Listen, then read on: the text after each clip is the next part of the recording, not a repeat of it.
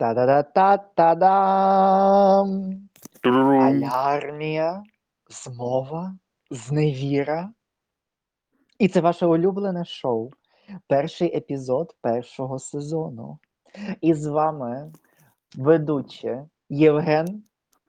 Та Данило. Єй! Що ж, сьогодні ми поговоримо про кілька речей. Загалом сьогодні такий чудовий день. Е, Ми записуємо 21 листопада ем, у День гідності та свободи.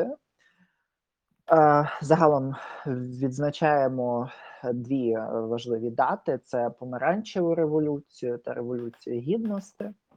Так. І поговоримо про три речі.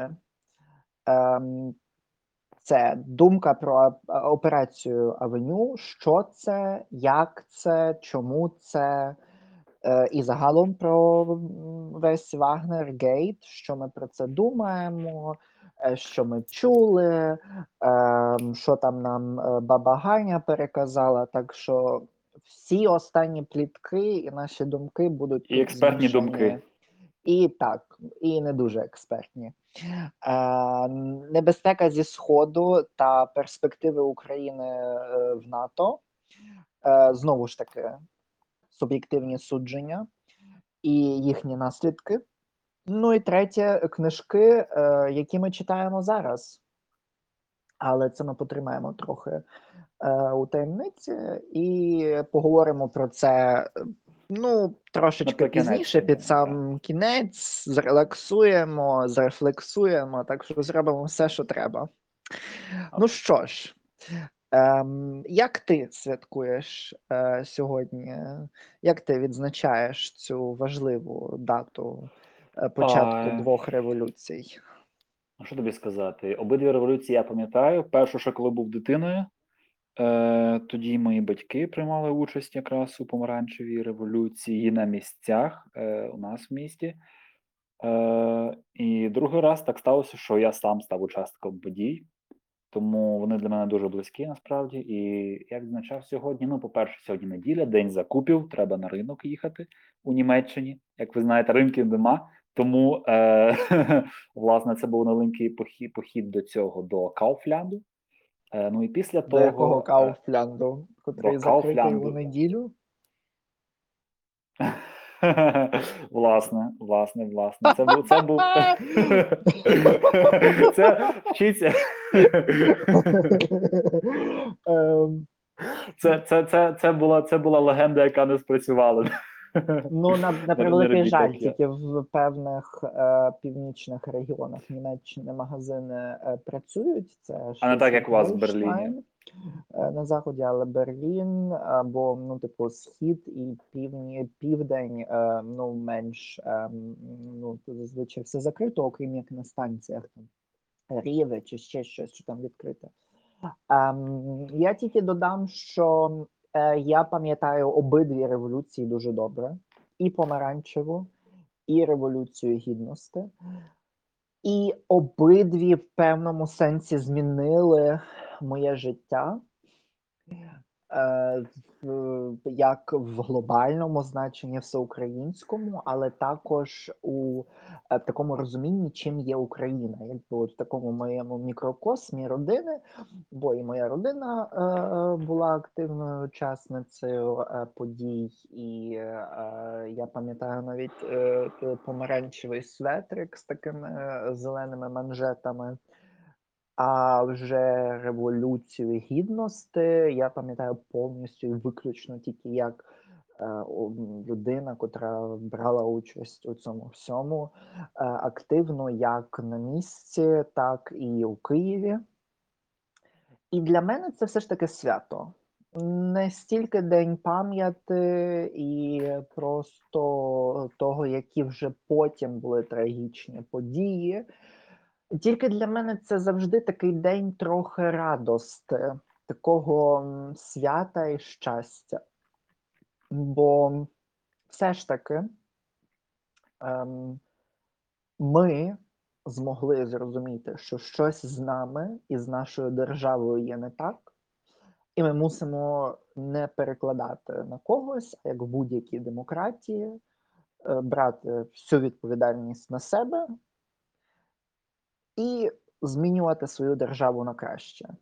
Тому я завжди просто з радістю сприймаю це, і ну для мене це важливо. Розумію, що свято не є якимось дуже старим, постійним, але реально ну, воно того варте. Ми Ну, це вже частина, частина вже нашої сучасної історії. Вже ж я сьогодні так фоточки переглядав, які в мене на, на цьому е, на Drive лишилися ще е, в листопаді, як приїздив.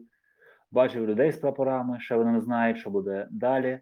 І так знаєш, трохи печалі, але ця печаль, е, яка огортає, вона світла є. Бо ти знаєш, що насправді це, це історичні події, і так як вони І ти сталися, знаєш, що все закінчиться добре. Неодмінна, неодмінна, і ми до цього докладалися і з того часу кожного дня потроху, маленькими кроками, але ми робимо і це. Ну ми, ми себе не відділяємо вже від України, і ці події теж є частиною, якби і нашої історії, також персональної. Ну, я, я теж так. пам'ятаю, що е, дуже багато було новин, навіть е, не тільки Євромайдану, бо тут треба всім усвідомити і прийняти це, е, що як помаранчева революція, так і революція гідності, вони обидві відбувалися не тільки в Україні. Тобто, якщо революція на граніті, студентська революція на граніті, відбувалася тільки і виключно в Україні, і е, як такої підтримки не зазнала е, від всього світу, то власне у 13-му році, так само і у 4-му, ем, це відбувалося також за кордоном. Тобто це відбувалося як у найбільш, найбільших ем, українських осередках за кордоном, як у Сполучених Штатах Америки або ж е, у е, Канаді. Е, то це відбувалося е, в усьому світі. Тобто, це була і Німеччина, тобто це відбулося у Берліні, у Мюнхені, у Гамбурзі, у Варшаві, у Вроцлаві, е, у Познані, у Кракові. Це Гданськ, це відбувалося у Празі, це відбувалося у Лісабоні, у Мілані, Римі, у Лондоні, ну, Європа, ем, Америка, навіть у Бразилії, Аргентині і у дуже далекій Австралії, котра здавалося дуже далеко. Будь-де де були українці, це воно відбувалося. Так, і Тому це, це світ, дійсно так. вражало. Весь світ був з нами, і українці лобіювали тоді ці всі інтереси. І про це теж треба пам'ятати. Тому а радісно, тому що так насправді обидві революції е, закінчилися виграшем, е, виграшем довгостроковим. Е, Незважаючи навіть потім на трагічні події е, війни російсько-української і ан, е, тимчасової анексії Криму Росією, е, також е, певних територій е, Донецької та Луганської області, котрі теж знаходяться під російською окупацією. Це все, ем, це все окремо. Ем, але головні речі е, свобода слова, свобода ем, навіть просто пересуватися як всередині держави, так і виїжджати за кордон, і вже потім безвіз, котрий теж став е, сабсеквентною подією, е, вже наслідком ем, революції. Це зміни в судовій системі. Я розумію, що дуже часто хочеться швидше. Але сьогодні, от якраз поділюся ще такою інформацією. Ем, я був у такому музеї у Потсдамі, е, котрий ем, розповідає про історію Німецької е, Демократичної Республіки. І е, там ем, якраз було дуже багато інформації про те, що навіть після Другої світової війни багато речей, е, котрі відбувалися ще за нацистської Німеччини, вони і далі були у практиці. Наприклад, Євгеніка е, майже до 60-х років, там е, до 57-го, використовувалася як нормальна процедура, як е, у Бундесреспубліці, е, тобто у Західній Німеччині, також і у Східній. Е, Тобто, про неї йшлося як про е, повноцінну науку. Так, нормальну медичну практику. Там, Прекрасно. якщо люди, наприклад, е, мали якісь е, проблеми невеликі, то е, там зі здоров'ям там, чи з увагою просто їх могли просто взяти і стерилізувати. Ну, так от просто. Тому що, щоб вони потім не дали поганого потомства. Ну, тобто поганих нащадків. І е, ну, це страшні речі, котрі треба розуміти, що вони відбувалися далі. Тому навіть після визволення від нацизму, а е, все одно в Німеччині залишалися певні речі. Тому е, так само, як і після певних революцій, наприклад, як у Польщі відбулася, я теж певний час тому був е, у музеї там Солідарності, е, Солідарність, і там теж, наприклад, були розповіді, що ну це так швидко не відбулося, як якби кожен хотів. Що от хоп, вони поляки прокинулись наступного дня. Вже все і мур впав, і вже і демократичну Європу побудували, і Польща супер-пупер стала. Ем, це теж був дуже кропіткий довгий процес, і ну я бачу, що ми виграємо. Точніше, тому що ми вже виграли. І тепер ці всі наслідки довготривалі вони відбиваються на нас. Ну добре. Ем, а яка твоя думка? Чи ти вважаєш, що ми перемогли е, у цій революції? Е, Найважливіше я вважаю те, що е, відділилася якраз активна агресивна меншість, тобто люди, які е, себе відчувають українцями, усвідомлюють і вони хочуть жити в Україні, в українській Україні. Пробачте за тавтологію, але насправді кожне слово тут наповнено змістом. Е, і в принципі на людей, які якби з цим погоджуються, хоч вони не є активною, е, якби частиною частиною суспільства, але принаймні вони не шкодять. Типу, і от такий поділ він завжди існував в будь-якій державі, коли відбувалися якісь націотворчі е, процеси. І це у нас завершення сучасного, от на наших очах відбувся теж націєтворчий процес. Тому я вважаю, що е, морально ми вже перемогли, бо е, такий, такий момент, е, коли е, е, на нас напала Росія, вже ж. Е, Знехтувала абсолютно будь-якими Підло. Я тут хочу Та, просто та, та, та. підло. Моменті, коли в нас перехідне було керування і так далі. Так, власне, і е, це допомогло нам згуртуватися і зрозуміти, що, вибачте, у нас нема ані братніх народів, у нас нема. Так, так чи інакше, у нас є тільки ми, і ніхто за нас, окрім нас, не подбає. Тому це е, матеріал для саг. Знаєте, якщо раніше писали саги або епос, всякий про Гільгамеша, про мого Сіда і таке все інше, то Майдан це зараз історія е, успіху і історія, е, коли от нації дійсно не знаю, творять творять велике. Тому Е, І я бачу в цьому е, місточок. Е, Місточок до нашої власне теми виграшів, поразок і е, можливостей. Е, Власне, якраз е, про операцію Авеню. так, власне, ну деталі, може, наші слухачі вже знають, я трохи веду в курс справи. Ситуація в тому, що українські спецслужби розробили операцію, як можна виманити злочинців, учасників війни на сході України, учасників російсько-української війни, власне, які здійснили злочин на території України, як їх можна під е, е, легендою, е, наприклад, е, ще- однієї роботи такої самої кривавої, це охорона нафтових вишок у Венесуелі, виманити е, з території е, держави-агресора, і направити нібито на нову місію, але у процесі перехопити. Розроблялося спільно з Туреччиною та Сполученими Штатами, як нам відомо. Але коли вони е, були у Мінську, їх захопили білоруські спецслужби і передали Росії.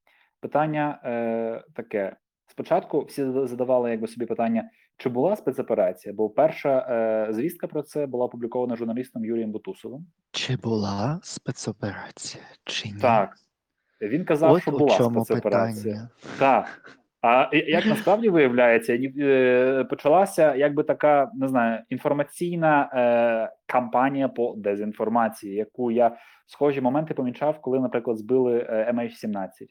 Тоді, от ми знаєте, ми живемо в інформаційному суспільстві інформаційному, і випускається купа версій.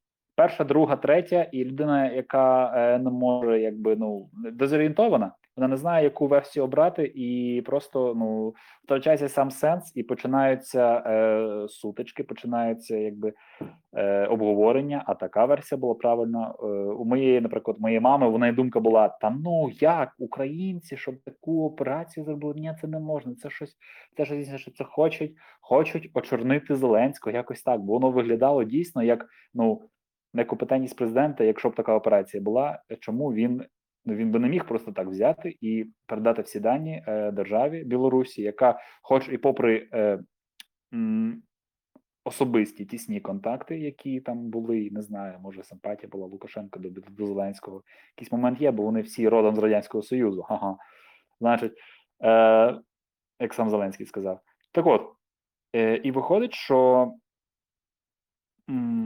Він подзвонив і особисто, особисто у особистій розмові е, повідомив про деталі, повідомив про людей, які українці мали затримати, і їх захопили. І так от, е, попри всі ці версії, попри е, цей весь інформаційний білий шум, завдяки тому, що е, Яніна Соколова, журналістка, отримала а, ін, інкогніто документи, а документ там просто був звіт, чи, здається, е, скани скани самого звіту оригіналу. Ми тепер точно знаємо, що така операція була. Е, Вона полягала в тому, що виманити 48 осіб, 33 е, у першій групі і 14 у другій групі е, у, три дні з Білорусі. Їх мали, вони мали сісти на літак до Стамбулу за легендою, і потім приземлитися у Венесуелі. Але українці розраховували так, що е, під час польоту літак з технічних причин, вигаданих, е, буде посаджено у Києві, там, де їх затримують.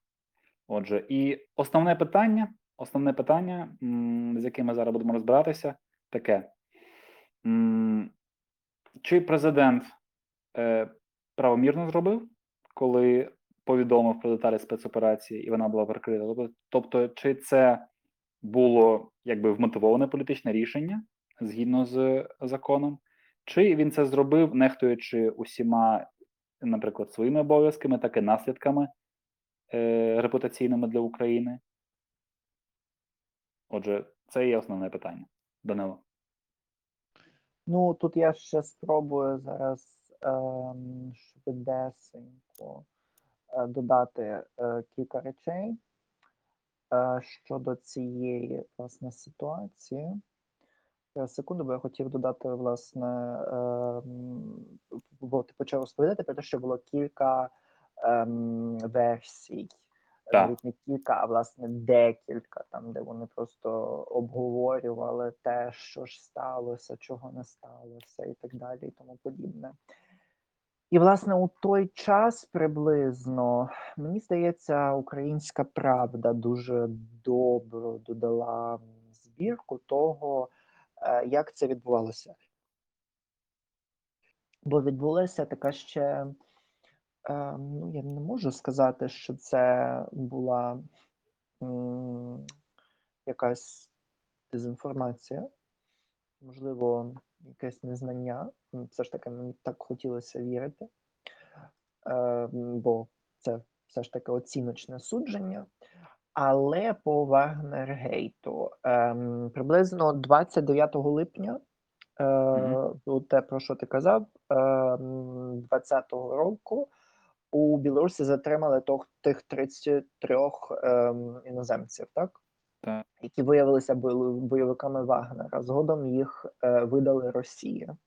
Так. Власне, в чому і вся проблема, бо багато людей е, проходили по справах ем, пов'язаних власне з MH17 е, і так далі, і тому подібне. Там Могли бути свідками або тере- учасниками. Так. учасниками або ж е, тер- брали участь у терористичних актах е, і актах е, з підірвання ем, територіальної цілісності України. Ем, 24 червня 2021 року Зеленський заявляє, що операція готувалася не українськими спецслужбами, а її ідею подали інші країни.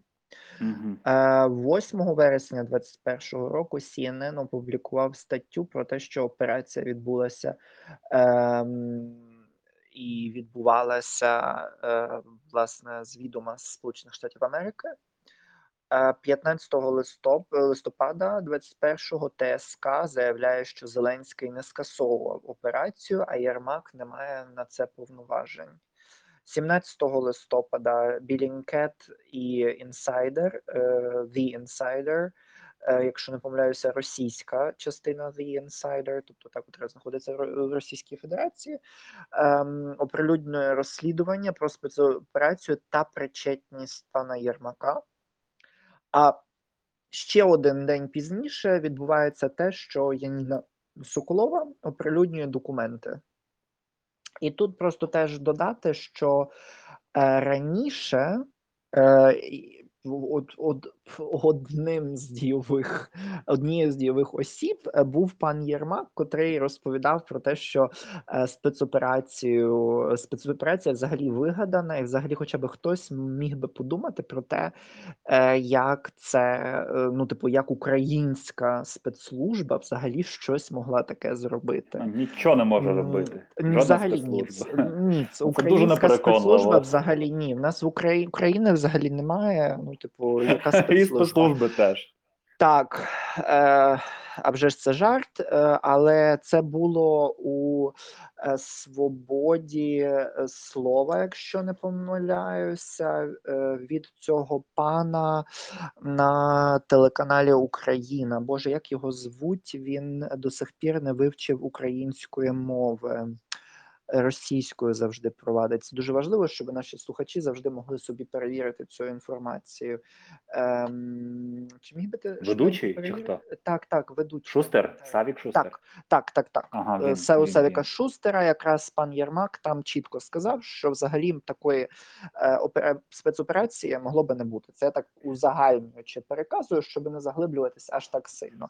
Добре, Потім хтось ці всі дані так, потім ці всі дані почали змінюватися, і тут вже була та лінія, там ж де навіть е, президент визнає, тобто це вже в червні президент, там вже набагато пізніше визнає, що е, все ж таки існувало щось таке. Е, Питання в тому, ем, хто винен, бо от з тих всіх там пан Єрмак, президент Зеленський. Е, Пан президент, чи ем, екс-голова е, ГУР е, Василь Бурба. Я- Сорі, я просто, просто додаю це до того, щоб просто було зрозуміло, які тут дієві особи, бо до цього всього ще правильно, теж правильно. вкидують пані Яніну, котра так якби не мала права публікувати тієї інформації, яку вона отримала, бо, е, е, бо вважають, що вона в такий спосіб ем, е, скомпрометувала виходить. спецслужбу. І тут просто дві цитати ще надам.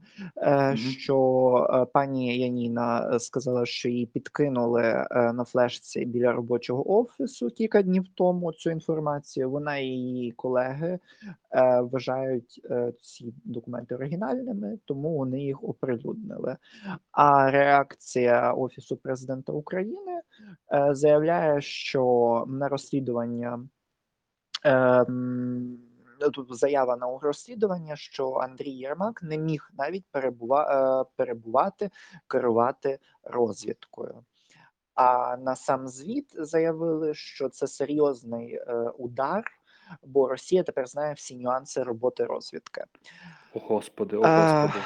Ну, е, цим зайнялося ДБР. Слідчі ДБР тепер перевіряють всю всі джерела витоку е, документів щодо діяльності спец- спецслужб, а прокуратура е, відкриває справу ем, і вивчає Україні. Українські слідчі починають е, вивчати матеріали, викладені у звіті Білінкет, е, документи, котрі оприлюднила е, пані Яніна.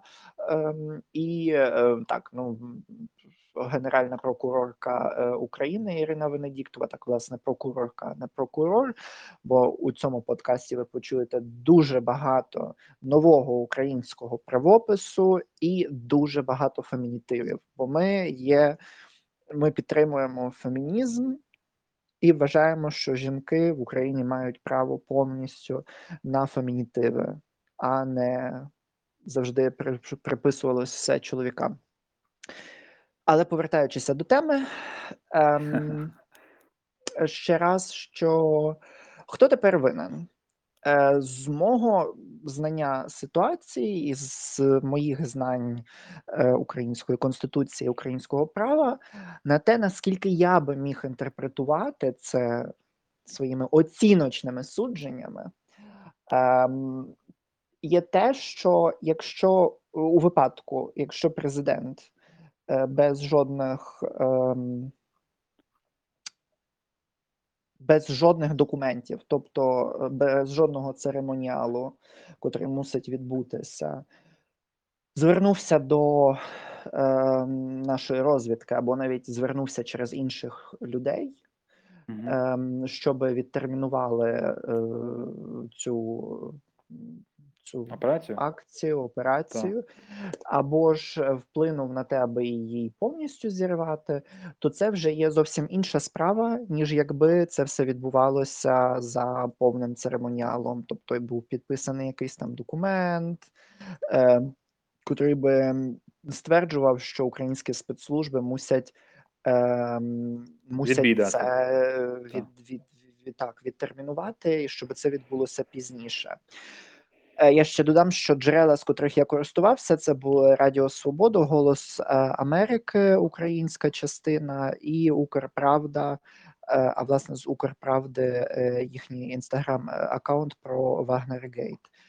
Ем,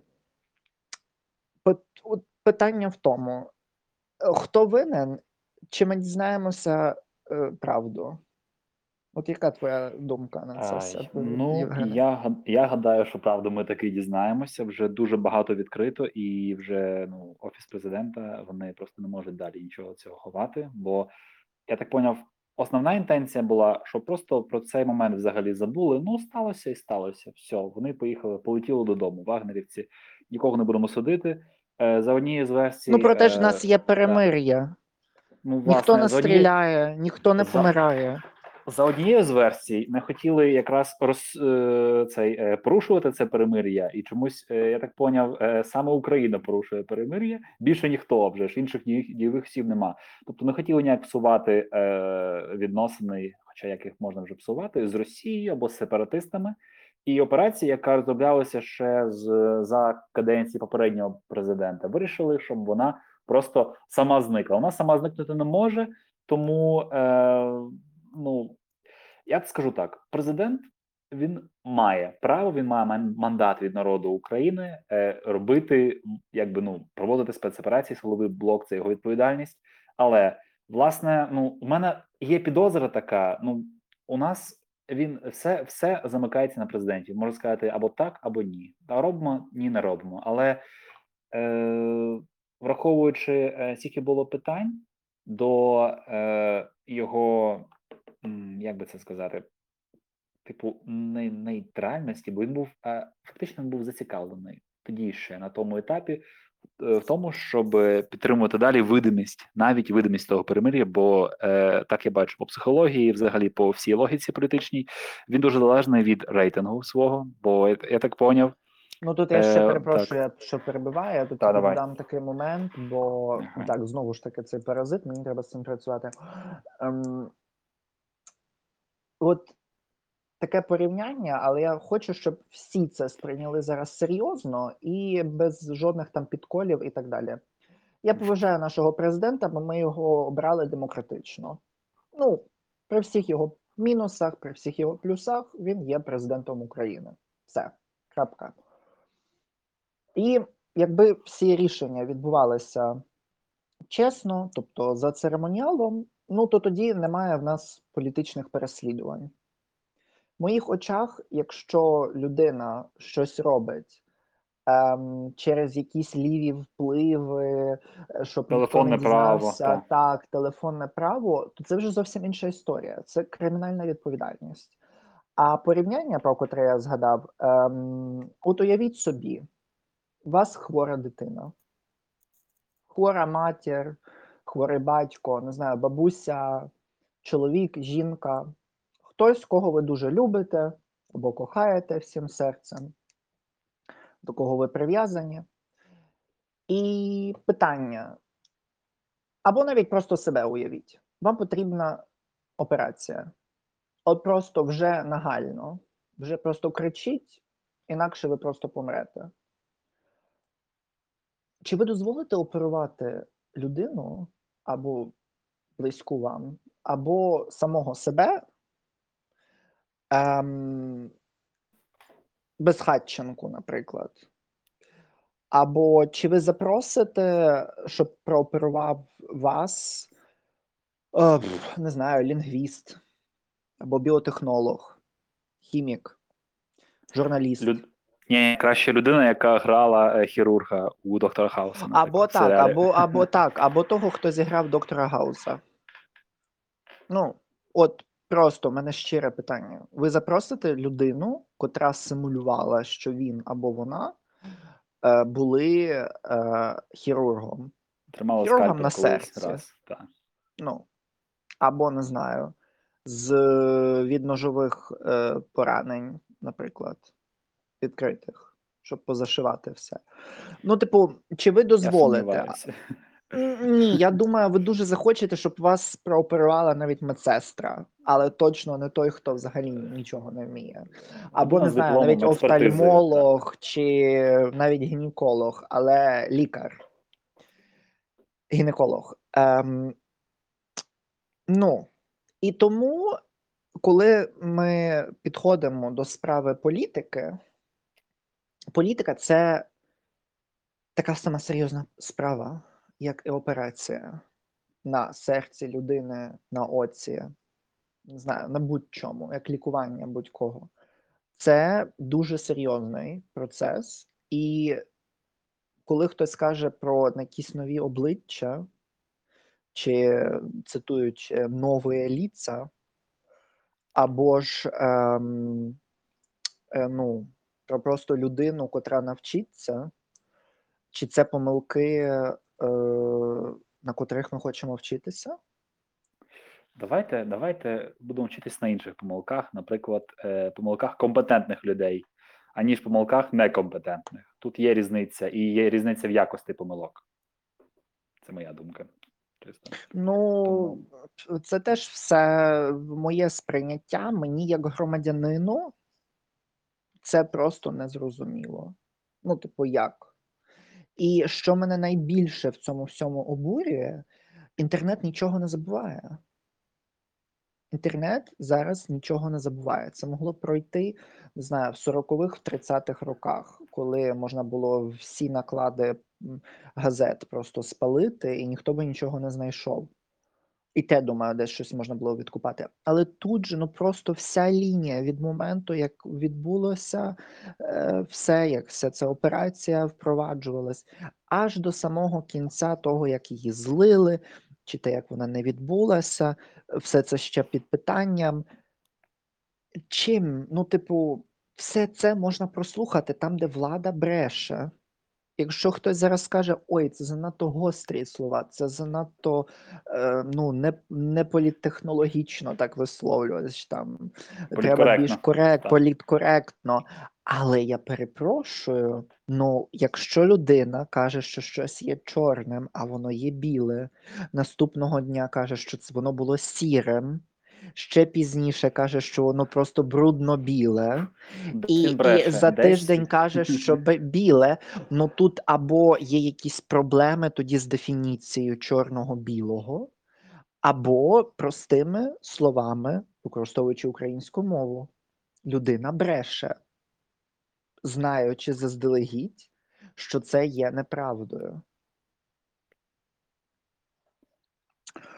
Я особисто дуже хочу. Е, мені все одно, хто так насправді винен у цій ситуації. Чи це є президент, е, чи це є голова Офісу президента, чи це є будь-хто інший з е, наших топ-менеджерів.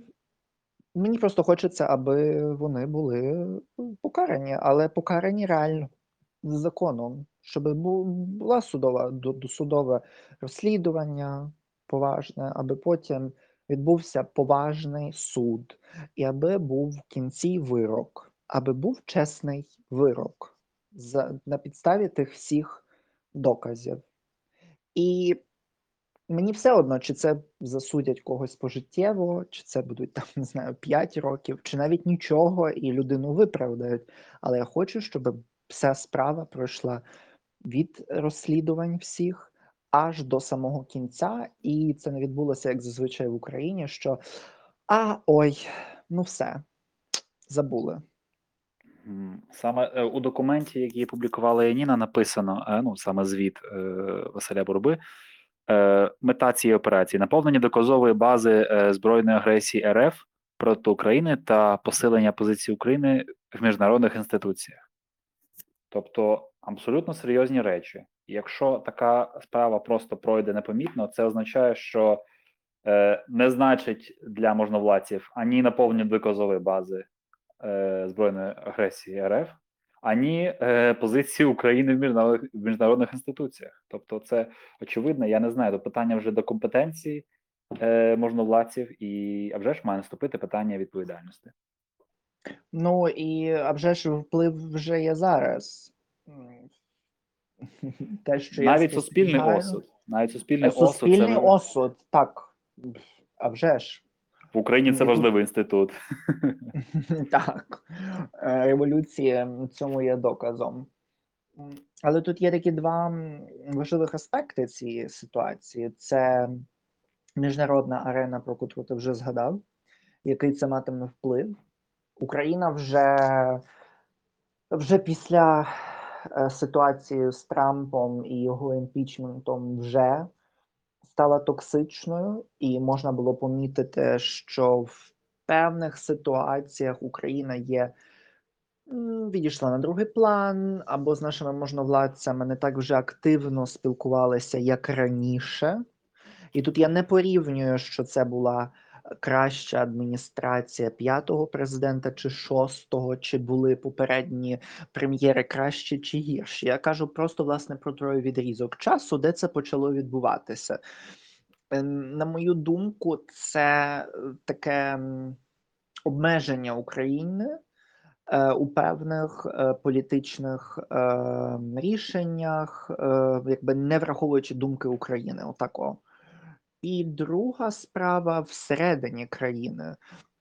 Як довго ще зможе протриматися президент, е, чия легітимність тримається на е, як будь-якого президента, як і будь-якої інституції, не тільки в Україні, тримається власне до тих пір, доки його, її, президента, президентку ем, легітимізують самі люди, доки вони приймають ту владу, котру вони обрали, як все ще таку, котра їх може репрезентувати. Це дуже важливо. Можливо, можливо, з легітимністю поки що плюс-мінус, умовно. Але от з повагою до цієї влади українці цим завжди славилися. Неповага повністю законів. Таке, на жаль, трапляється. Ну тут з обох боків, якби не забуваємо, хто Так. святкує в нас е, протягом карантину е, дні народження, хто ходить без масочок і не отримує жодних е, штрафів за це. Тобто є таке правило, я вивчив його трошки е, пізніше. ем, вже за кордоном, і там було е, в який момент Конституція або взагалі будь-який закон ем, мають чинність. І для цього потрібні три чинники.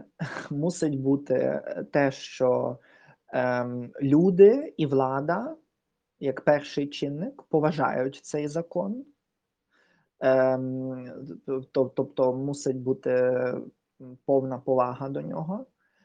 Ем, друге, це ем, віра у інституції, котрі базуються на цьому праві. І третє, що мені дуже сподобалось, е, це е, law enforcement. Тобто будь-який закон є теж чинним тоді, коли та влада, е, точніше, не влада, інституція в певному сенсі примушує. Тобто ви порушили щось, і е, ви є покараними за це. І неважливо, ем, який, е, ну, типу, як сильно ви, Ой. е, ви це порушили. Чи це просто неносіння маски, чи хтось вбив когось. Їх мусять трактувати так само поважно. Що можу сказати? У нас дуже довгий шлях попереду. Ем, Враховуючи особливо е, зовнішньополітичну ситуацію, зокрема небезпеку зі Сходу, е, ну і загалом е, і перспективу України в НАТО, зокрема, попри може і на фоні всіх цих подій, пропоную обговорити власне, що чекає Україну найближчим часом е, у контексті е, небезпеки російської збройної агресії, загрози вторгнення та взагалі Україна, НАТО. Навіщо НАТО? Що це? Для чого це? І, і що буде далі з нами, фактично? Ну, я би тут ще тільки перепрошую, додав би ще прогноз коротенький. Е, який ти даєш прогноз е, цій владі, власне, тим, на кого всі показують пальцями на е, офіс президента? Я так далі. розумію, я розумію. Ну, повторювати. Так, подив, подивимось, подивимось. Ну, по-перше, я думаю, що е, ну, е, можу вітати пана президента. Він зібрав просто колекцію факапів. Абсолютно такої е, унікальна колекція. Е, я думаю, такі колекції позаздрили б е, десятки закордонних лідерів, е, і також всі президенти України.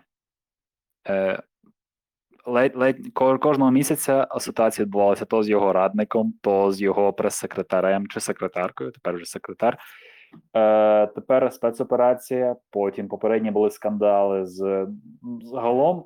Куди не глянь, куди не глянь, якась дуже дивна ситуація, і виникає дійсно е, питання: чи навіщо нам платити за, за, їх, за їхню освіту, за їхню освіту у державному управлінні? Я вважаю, що е, саме ця операція поруч із я вважаю важливою, але незавершеною е, е, ситуацією зі справою Шеремета, коли е, трьох безневинних людей, людей просто звинуватили, назвали злочинцями, кинули їх е, за грати. Е, тепер нарешті звільнили. Презумпція Е, батости в нас просто була відсутня в той момент. Це, це для ворогів. Це для ворогів. Я не знаю, що тобі сказати. Але е, це одна, один, один з двох цвяхів, які поховають політичну кар'єру президента. Ну, в очах е, агресивної меншості. Я вважаю, що вона вже давно похована, але я гадаю, що це ця справа вона могла б якось його прирівняти для е, українців, якби патріотично спрямованих, так і для українців, які ну не дуже заглиблені в ці процеси, але принаймні ну вони не можуть доз- дозволити такого, щоб е, справа, яка могла вийти на користь нам, вона отак от ну просто просто була знівельована. Я вважаю, що це е, матиме е, політично негативні наслідки, і я хотів би ну у Зеленського у нього, у нього далі ще будуть проблеми з американським законодавством. Я це теж перечуваю. Але я гадаю, що принаймні для його оточення вона вилляться у, у кримінальні справи. Я, я вважаю, що українське суспільство з, з- дозріло до того, щоб е, у нас же з'явилися перші гучні кримінальні справи проти топ- топ-посадовців. Я вважаю, що настав вже час, тому е, чекаємо, що буде далі. Я Чекаємо, дивимося в майбутнє. Я думаю, що тут будуть як негативні, так і позитивні наслідки. Ой, як в тебе крісло тріщить. Там будуть як позитивні, так і негативні наслідки. Це моя думка. Ем, негативні наслідки, а вже ж невідомо, чим все закінчиться, а вже ж тут презумпція невинуватості, ми ще не знаємо, що відбувалося. Можливо, там дійсно було якесь непорозуміння. Ну, тобто, могло відбутися все. Але негативно це вплине на ем, вже ж на президента, е, вплине загалом на імідж України. І що ми не є благонадійними, і навіть якщо все так супер заплановано, ми все не все ще не можемо цього довести до кінця. Тобто, певні можуть це так сприйняти нас як неповажних. А з позитивних речей, а ну і ще е, з негативного е, це вплине на майбутнє дуже сильно. Тобто така проєкція на майбутнє, де влада, будь, будь-яка політична сила, котра реально буде створена від початку до кінця з нових людей, котрі не були в політиці або були тільки в її найнижчих верствах, е, вони вже на самому початку будуть дискредитовані. Тому що ця політична сила і люди, котрі зараз у владі, котрі з е, так званої нових облич нової генерації політиків, ем, технократів, вони дискредитували себе, і люди ще довго не будуть голосувати за такі партії. А якщо що, то тільки дуже маленький відсоток. Щодо позитивних речей, в певному сенсі, те, що я хвилю тому сказав, це теж позитивний вплив. Я сподіваюся, що на наступні вибори українці подумають перед тим, як вкинути свої бюлетні за партію, котра зроблена просто з фільму. І президента, котрий повністю теж е, виконував тільки роль президента, і навіть не знається там глибоко ні на міжнародному праві, ні на якихось там церемоніалах. Ну тобто, це все зрозуміло. Про це все сказали в інших е, подкастах. Я тут не хочу заглиблюватися це, те, але я поділяю цю думку.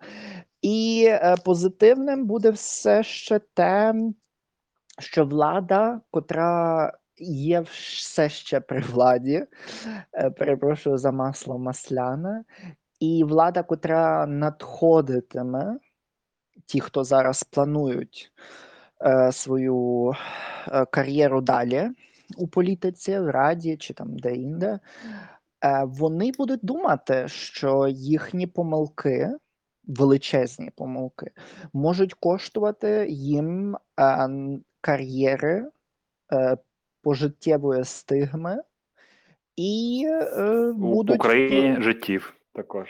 так, і, і також життів. Тому е, мені здається, може не 10 разів, як, наприклад, би то зробили німецькі або польські політики.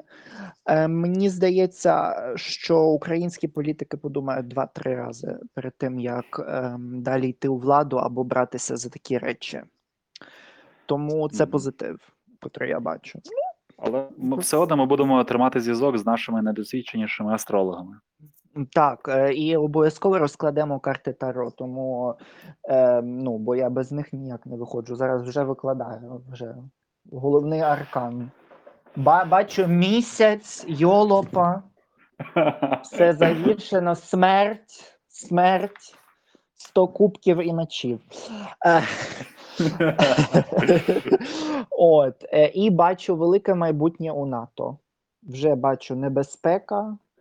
Е, як там е, Меркурій в ретрограді надходить е, зі сходу. Е, і якщо серйозно, ем, Меркурій дуже литкий. Ну, Не постійний. Литкий Меркурій, так, дуже литкий. Е, 92 тисячі чи там 98 тисяч одиниць е, російських е, військових, котрі знаходяться на кордоні з Україною. Що робити? Алярм, алярм, алярм. Алярм. Ну, що я можу сказати, е, взагалі по розстановці сил, по заявах, які зробили е, британці, інші європейці і не європейці, то бачимо, що Україна ну сама вона точно не лишиться. У нас до цього була, я би сказав, ну е, яка не яка, але підтримка. То я бачу міжнародний консенсус стосовно того, що ну Україну не кинуть вже на призволяще, на відміну від тої самої Білорусі, бо вона вважаєте вже стає абсолютно повністю е, крутиться в орбіті навколо Кремля.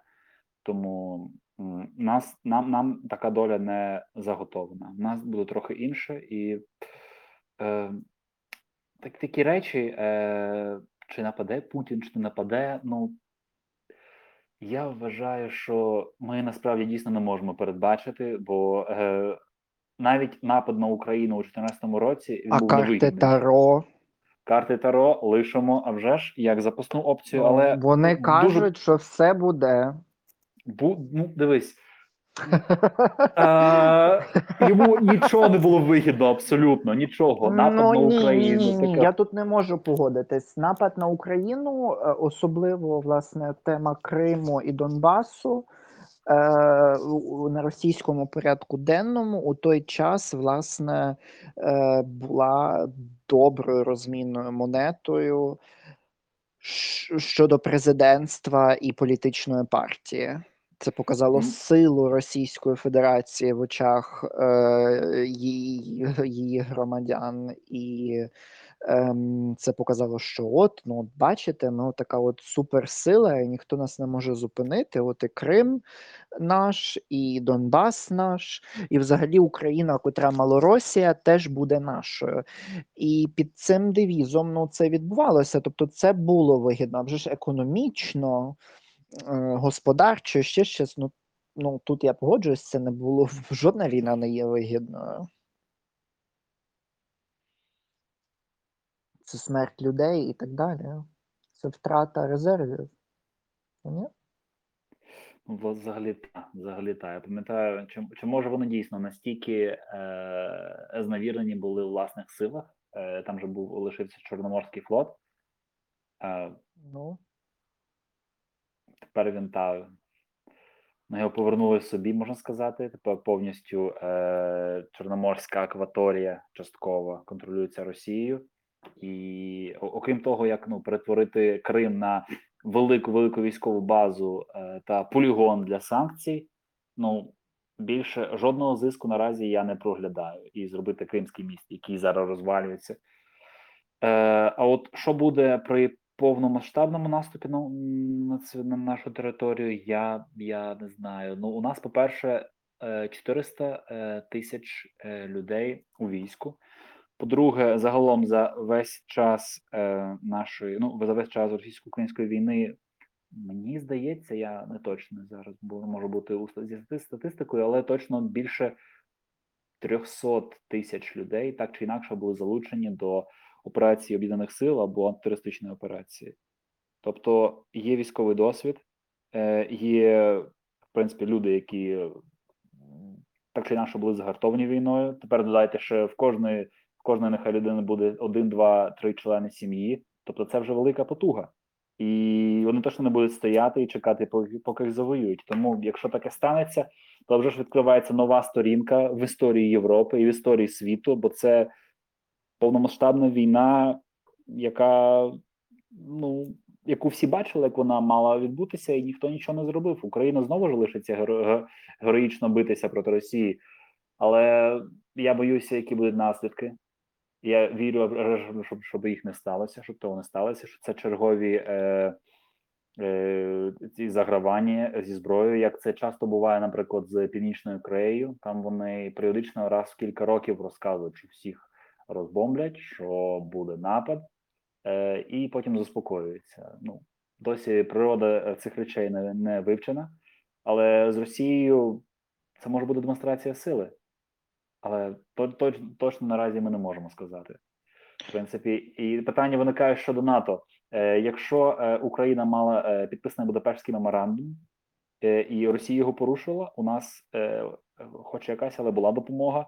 От таке в мене питання було сьогодні. Думка: якби Україна була в НАТО, е, Росія би, якби вона вже була частиною НАТО, зупинилась би Росія чи ні? Що було б далі? Нас би теж Німеччина заспокоїла або Угорщина, партнер, партнер по НАТО. Вони б нам казали: ну заспокойтеся, ну таке буває, ну нічого, ми все розуміємо, ми все порішаємо для вас. Тобто, ну Питання таке. Е, чому? Ну, я чому? щиро так не думаю. Я, Ви думаєте, я, ду- я, думаю, я думаю, Росія б е, не, не війшла б е, у кордони України. Вона б намагалася дестабілізувати Україну е, якимись іншими чинними. Аби дуже сильно грали би на карті мові, на карті Е, е, ідентичності. Мова, релігія, е, Боже, стільки є можливостей проплачувати якихось праворадикалів, котрі б е, робили українську ідентичність е, нецікавою. Ну, тобто тут дуже багато що. Я погоджуюсь. І, Ну так, я, я, тому розумію. Я думаю, але б вони не окупували б наших територій. Ну і Окей, тут окей, треба теж пам'ятати, що військова агресія є лише одним із елементів російської гібридної війни проти України. Е, Про це е, нас повідомляє Міністерство закордонних справ в Україні е, України, і ем, вони теж у цей факт вкладають те, що це пропаганда, заснована на брехні та фальсифікаціях, торгово-економічний тиск, бо так чи сяк ми все ще маємо торгово-економічні Зносини? співпраця з Росією. Енергетичні блокади, так от як, наприклад, там перестають продавати вугілля, або Білорусь перестає нам продавати енер- електроенергію, ем, кібератаки, рішуче заперечення самого факту війни проти України, незважаючи на велику кількість незаперечних доказів. І сьоме використання російських сил і держав сателіту у власних інтересах, звинувачення іншої сторони у власних злочинах, і а вже ж залякування самих українців. Тому е, ми мусимо пам'ятати, що це теж може бути е, тільки і виключно ем, вплив на Україну емоційно. Угу. Але дивись, е, сама, е, самі події в Білорусі е, абсолютно вже підкорення Лукашенка і його залучення у міграційну кризу говорить про те, що ця небезпека вона ближча, ніж, ніж коли-небудь. Насправді ближче, ніж 14 рік. Тоді вже ж вони думали, що швидко зараз підніметься аж області всі по Дніпру. Але ні, цього не сталося. І якби не Іловайськ, коли зайшли три тисячі, здається, російських військових кадрових, то я гадаю, що ми би швидко в такому самому темпі би зачистили решту Донецької Луганської областей. Ну, бо це ж е, на цьому на першому каналі 17 квітня 2014 року е, президент Росії Володимир Путін тоді оголосив про план е, Новоросія, утворення такої квазідержави, О, е, власне, східні, південні е, області України. Тут просто Та, тоді запускали такі ті, хто, ті, так, ті, хто тоді, ті, хто забувся, це власне е, тоді відбувалося. І е, дуже всіх запрошую почитати про 10 фактів е, російської військової е, агресії проти України. Дуже файно. Міністерство закордонних справ України прекрасно все пояснює і нагадує нам про історичні факти, про котрі багато хто міг вже і забути. Ем, НАТО. Мені мій особистий прогноз для України і для нас всіх. Хочеться, аби Україна вступила у НАТО набагато швидше. Набагато набагато швидше. Е, скажімо, за два роки. Хотілося. Оптимістично, оптимістично. Але реальні прогнози, я думаю, що це якихось 20 років. Десь в 2042 році. ми 20 років. станемо так, думаю, і НАТО, членами НАТО і ЄС. Бо НАТО і ЄС, ну особливо НАТО, це не тільки ой-ой-ой, е, це не тільки військовий е, якийсь там альянс, е, це він базується на трьох стовпах: це демократичних, е, стабільних інституціях, Ми маємо демократичні, але ми не маємо стабільних інституцій, як судів, наприклад. Це стабільна економіка, енергетична незалежність, котрої нам теж бракує зараз. Тобто, навіть у випадку, якщо Україна зараз почне робити кроки у бік більш активні у бік НАТО, то ми мусимо не забувати того, що ми маємо газопровід, котрий ми не матимемо чим заповнювати, аж цілі чотири гілки газоводу, котрі газогону, котрі йдуть е, через всю Україну, пронизують Так. її артерії. Ми далі підключені до старої мережі електромережі. Тобто ми далі пов'язані з такими державами, як Білорусь і Росія. Е, в моменті, якщо в нас не буде вистачати енергії, а в нас вже відключать повністю від цього ринку і від цих е, пов'язань, це перебій у енергії, електроенергії. А для того, щоб перепідключитися на європейський ринок, е, треба теж час. Ну, ми це намагаємося робити, але ну, цього ще недостатньо. Відповідно, НАТО не хоче теж державу, котра буде е, ну, нестабільна. Ну і е, третя річ це відповідати стандартам НАТО е, у армії. Так, в нас е, ну тут неможливо заперечити останній парад на День Незалежності, на День відновлення незалежності України показав. Ми маємо дуже багато техніки, ми маємо дуже багато озброєння, ми маємо дуже багато нових солдатів. Ми маємо тих жовнарів, котрі ходять тільки до спеціальних шкіл, ліцеїв і е, вже вище училищ. Е, тобто ми далі продовжуємо тут прогресувати.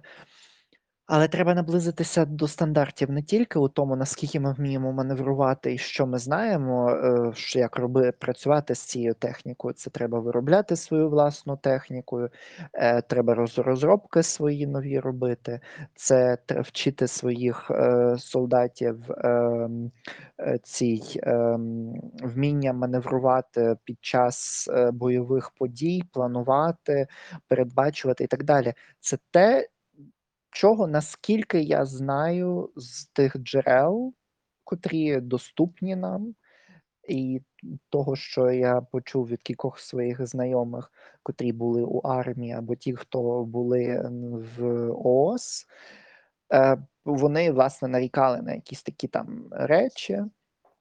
От, ну і це моє оціночне судження того, що Україна зможе увійти, враховуючи чи ці всі проблеми, про котрі ми знаємо, десь за 20 років е, увійти до НАТО, але війти вже е, не просто як якась там членкиня з усіх, а як е, партнерка, чітка, рівна з усіма, і чи саме можливо навіть вища, сильніша в певних моментах.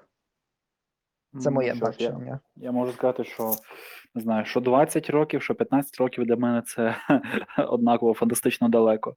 Тож є дуже багато роботи і е, підготовка солдат, солдатів, підготовка офіцерів, також англійська мова е, обов'язково для офіцерів, Так. аби для, для взаємодії з, е, наприклад, з, кома, з командирами НАТО, з командною структурою, такі всі речі. Потім е, знову ж таки зміни, зміни е, в роботі Генерального штабу, підрозділів, українська оперативних мова.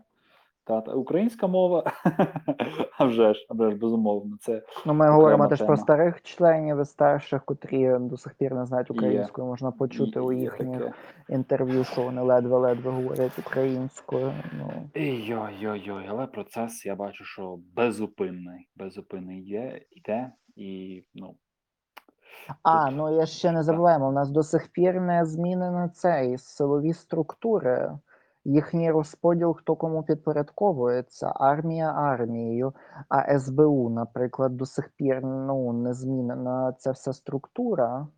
Там цікаві ДБР і е, всі інші.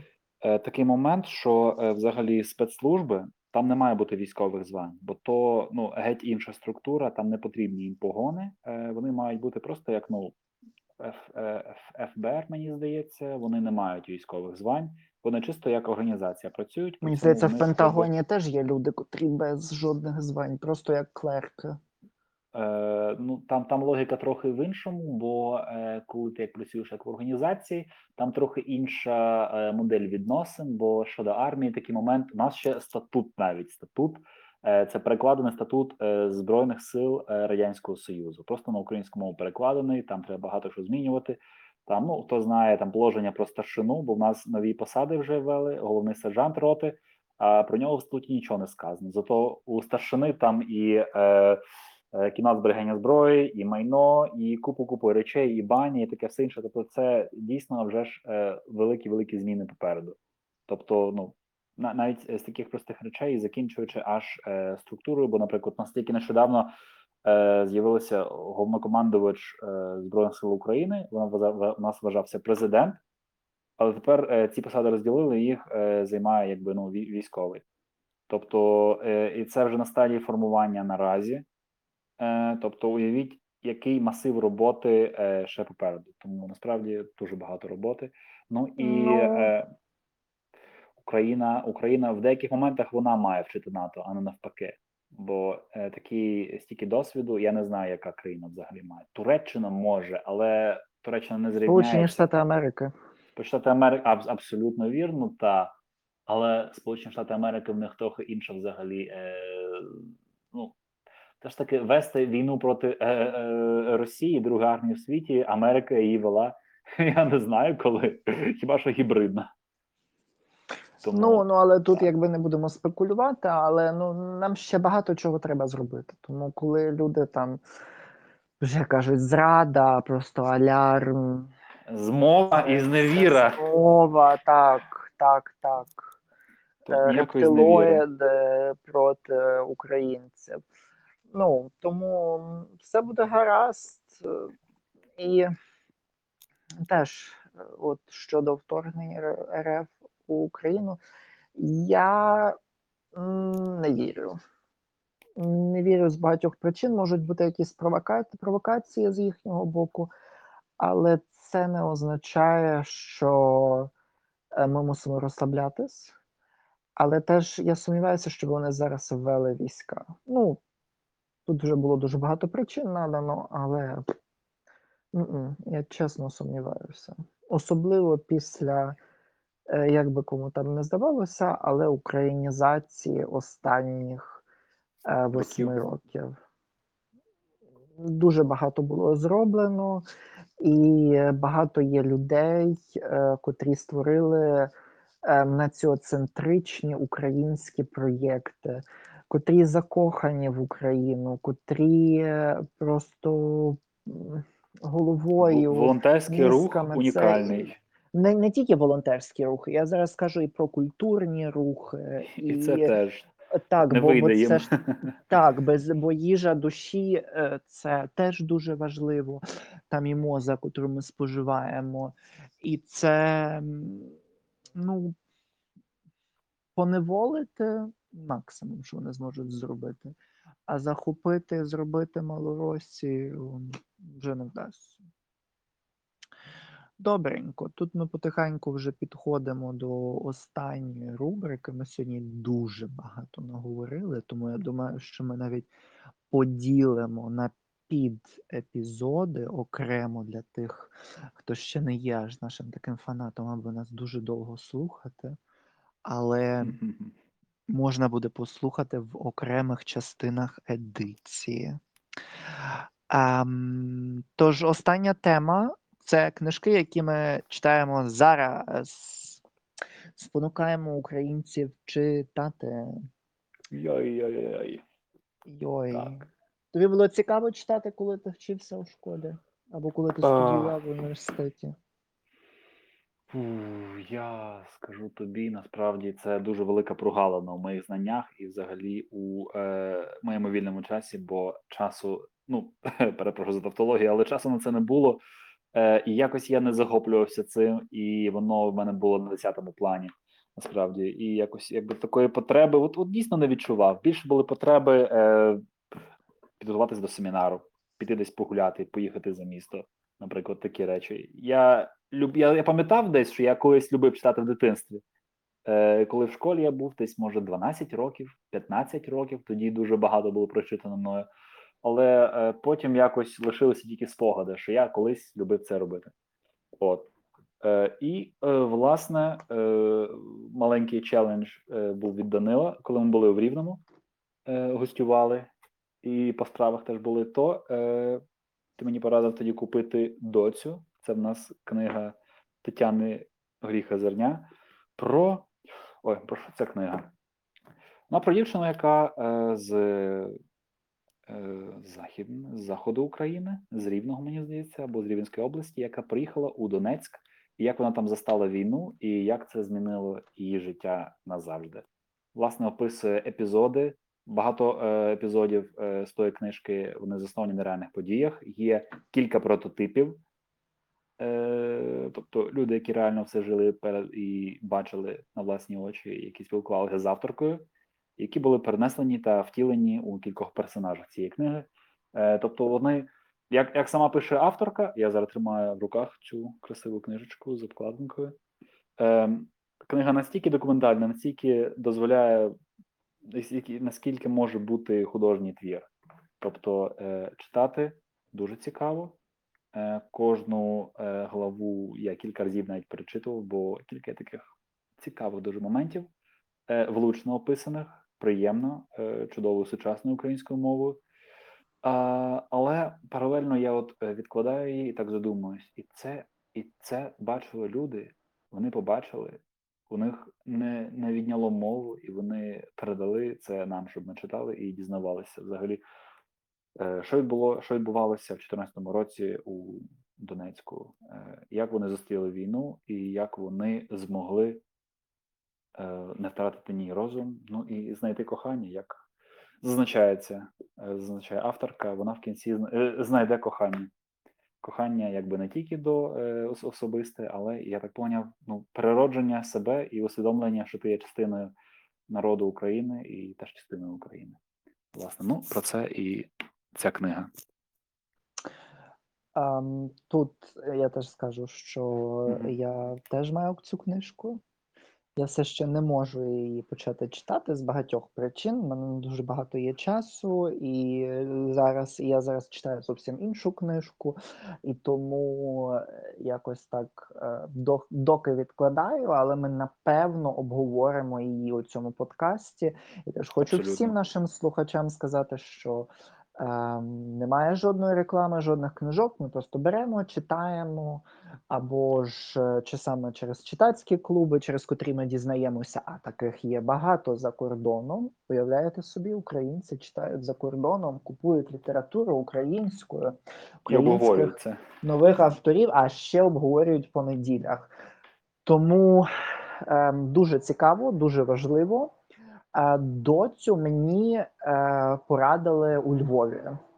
Е, це сталося у є книзі. Я, власне, намагався щось обрати, і напевно там було кілька книжок Жадана у моїй е, турбині, вже куплених, запакованих на виїзд за кордон. Е, була теж Амадока.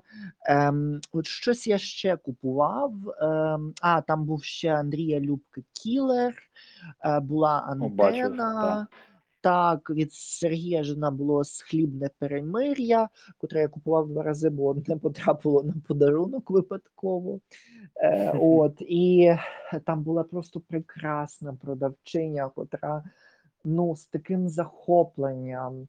Е, там е, на свободі на проспекті Свободи, якщо хтось знає, е, та книгарня є, і вона просто мені так розрекламувала цю книгу, бо я не хотів е, доцю прочитати вже кілька разів. Типу, я про неї чув.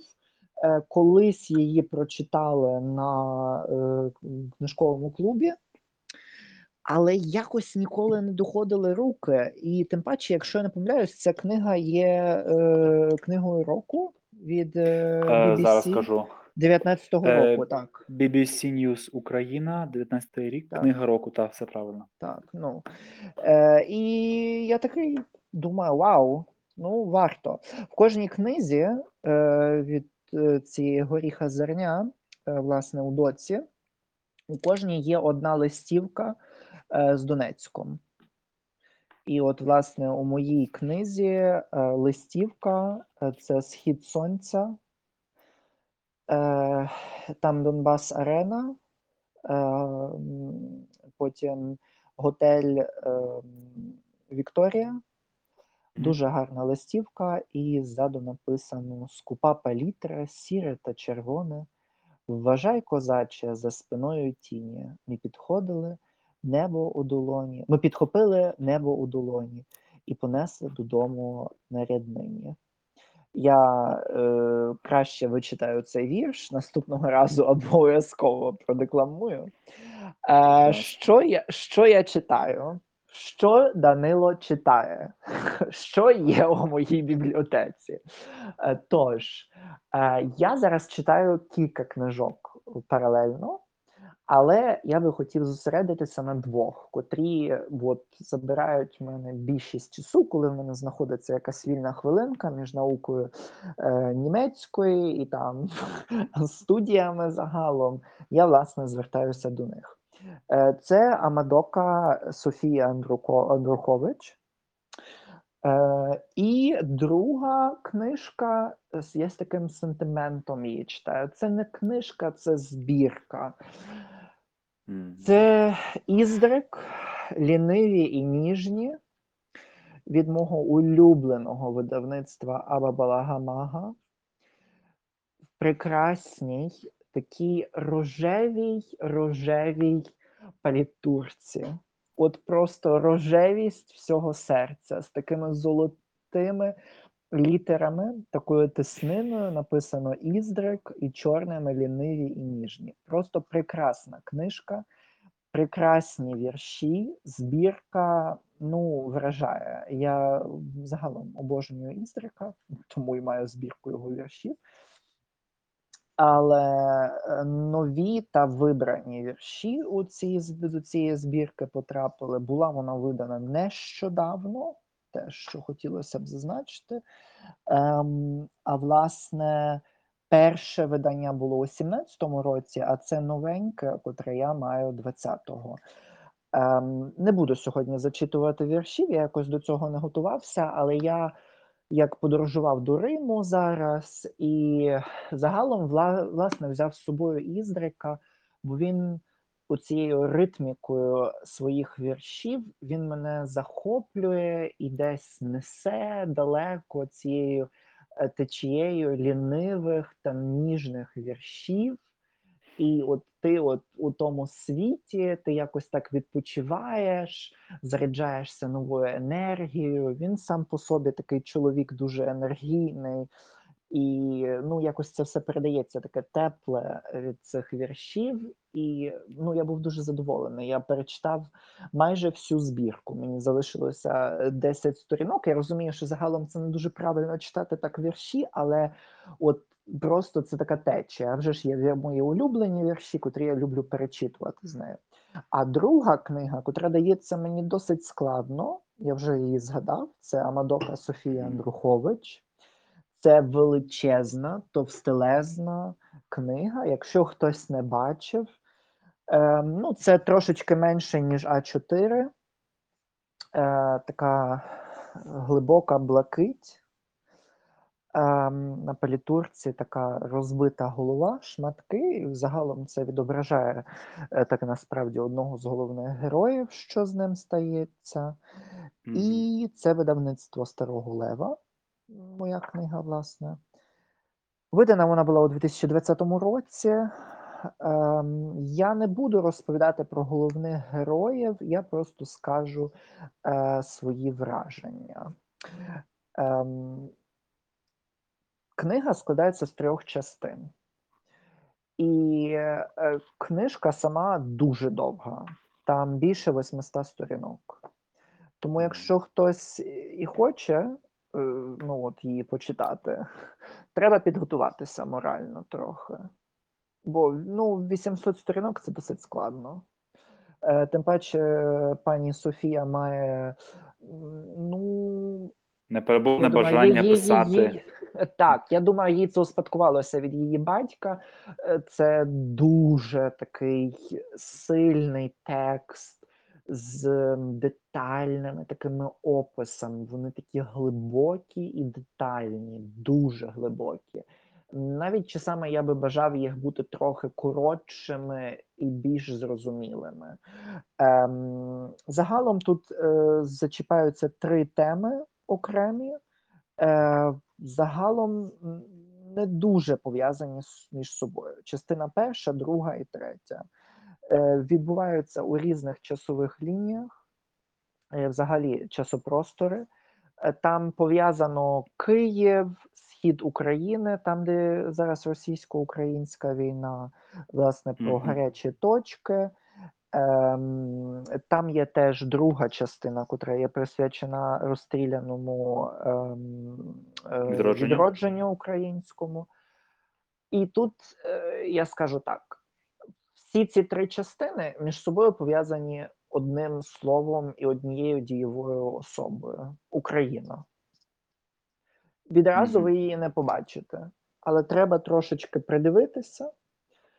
Ем, я ще не дочитав до кінця книгу, але напевно пані Софія забирає нас у такі вандри, просто довжелезні мандри е, її цікавим текстом, з цікавими глибокими описами. Єдине, чого би мені дуже хотілося, щоб ця книга мала трохи більше ем, розвитку певних героїв.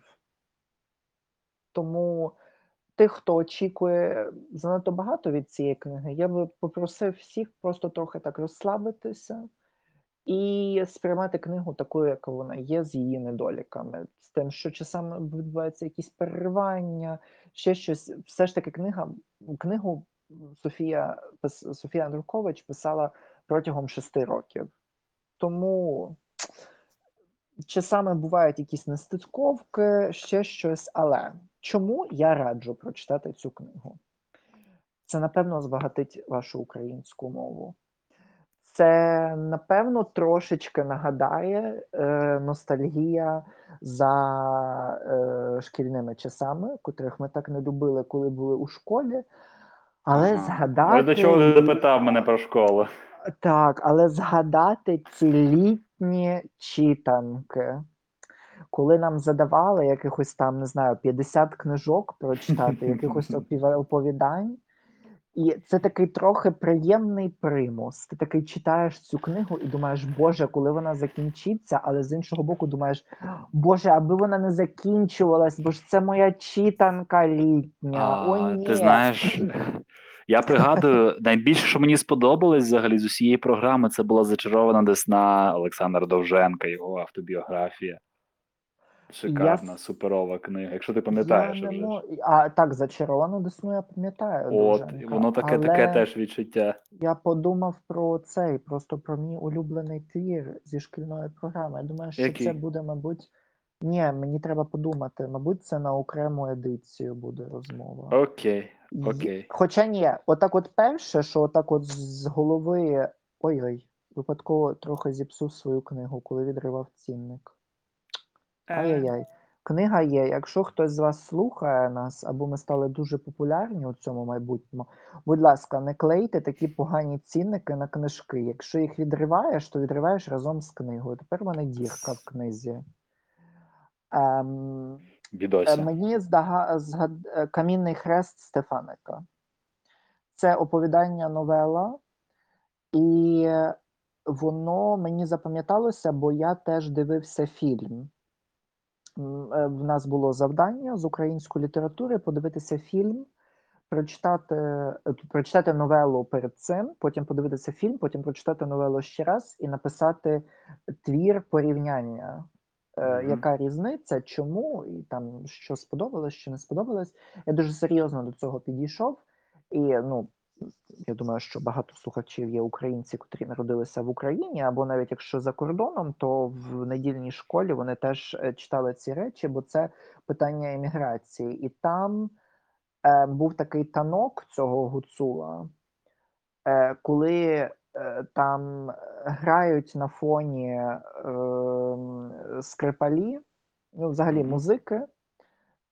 І оця музика, вона пришвидшується. Там опис в книзі, він такий шалений, теж такий, ну, такий модерністський, але такий от він пробирає. І і фільм теж. Як і книгу, ну, точніше, коли я і новелу прочитав, і коли е, прочитав, е, і коли подивився фільм, і там, і там я плакав. І це мені було десь 15 років. І я завжди тоді думав: ну як так може бути, щоб люди виїжджали з України в еміграції, і тим паче вони навіть не знали, чи вони доїдуть до тієї Канади, куди вони е, е, хотіли плисти. Е, Чи там я не пам'ятаю, чи це була чітко Канада. Ну тут йдеться про те, оцей камінний хрест, символ, все. І тут, от 2021 рік. І так чи сяк, але я теж є цим мігрантом, я сиджу за кордоном, і часами в мене теж є відчуття, як в того головного героя. Е, я хочу, щоб той десь камінний хрест стояв, і аби люди там часами проходили повз і думали: от Данило, ну, аби навіть якщо я помер, але в Україні якби далі продовжував жити. Тому ну, мене тоді захоплювало. Але повертаючися знову до Амадоки, перепрошую. Е, Так, ну і це був мій улюблений твір, Ой. так от з голови. Дякую за Е, експозицію.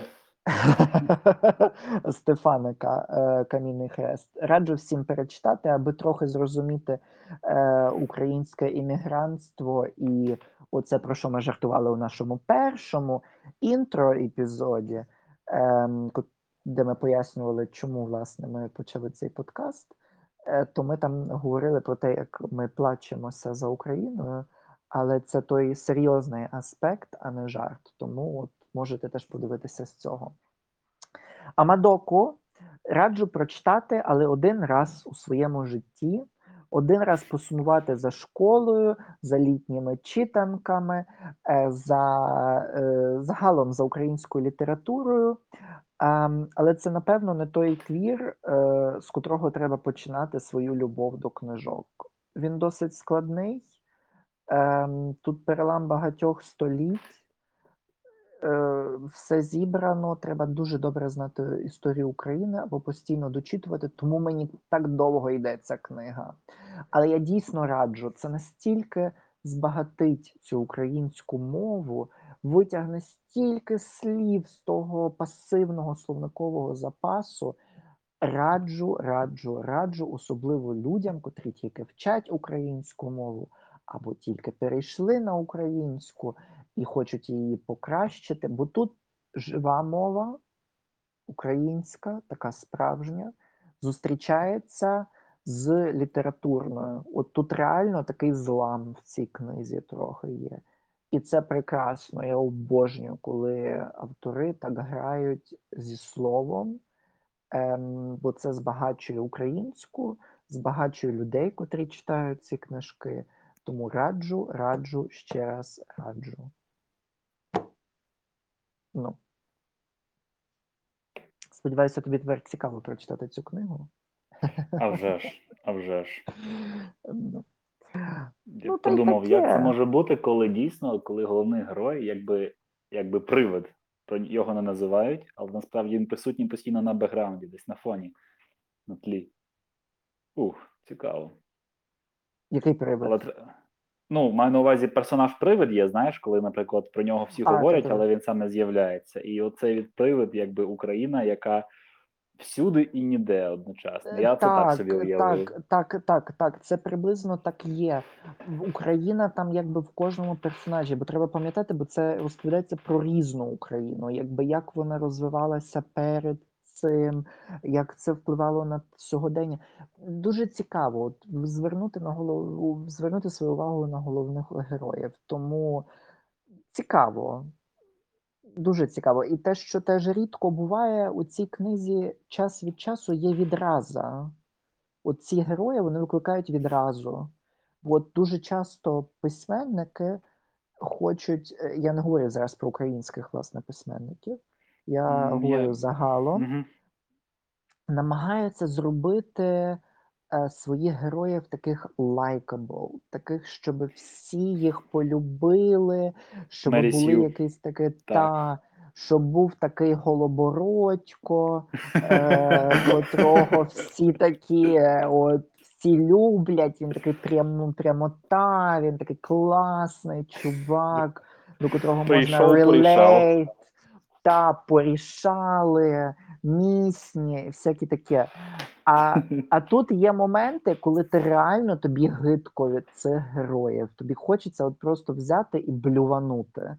І це Покидьок. теж треба вміти так. Ну, не тільки покидьки, не тільки чоловічого, теж жіночого роду.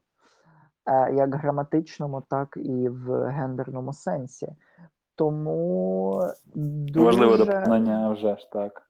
Так, деякі тому- автори, деякі автори можуть писати тільки про свою стать, а не про протилежну. Ну там Так, і це було, теж те, так. це, це, це теж вражає. Ну, якби тут я, я був дуже вражений.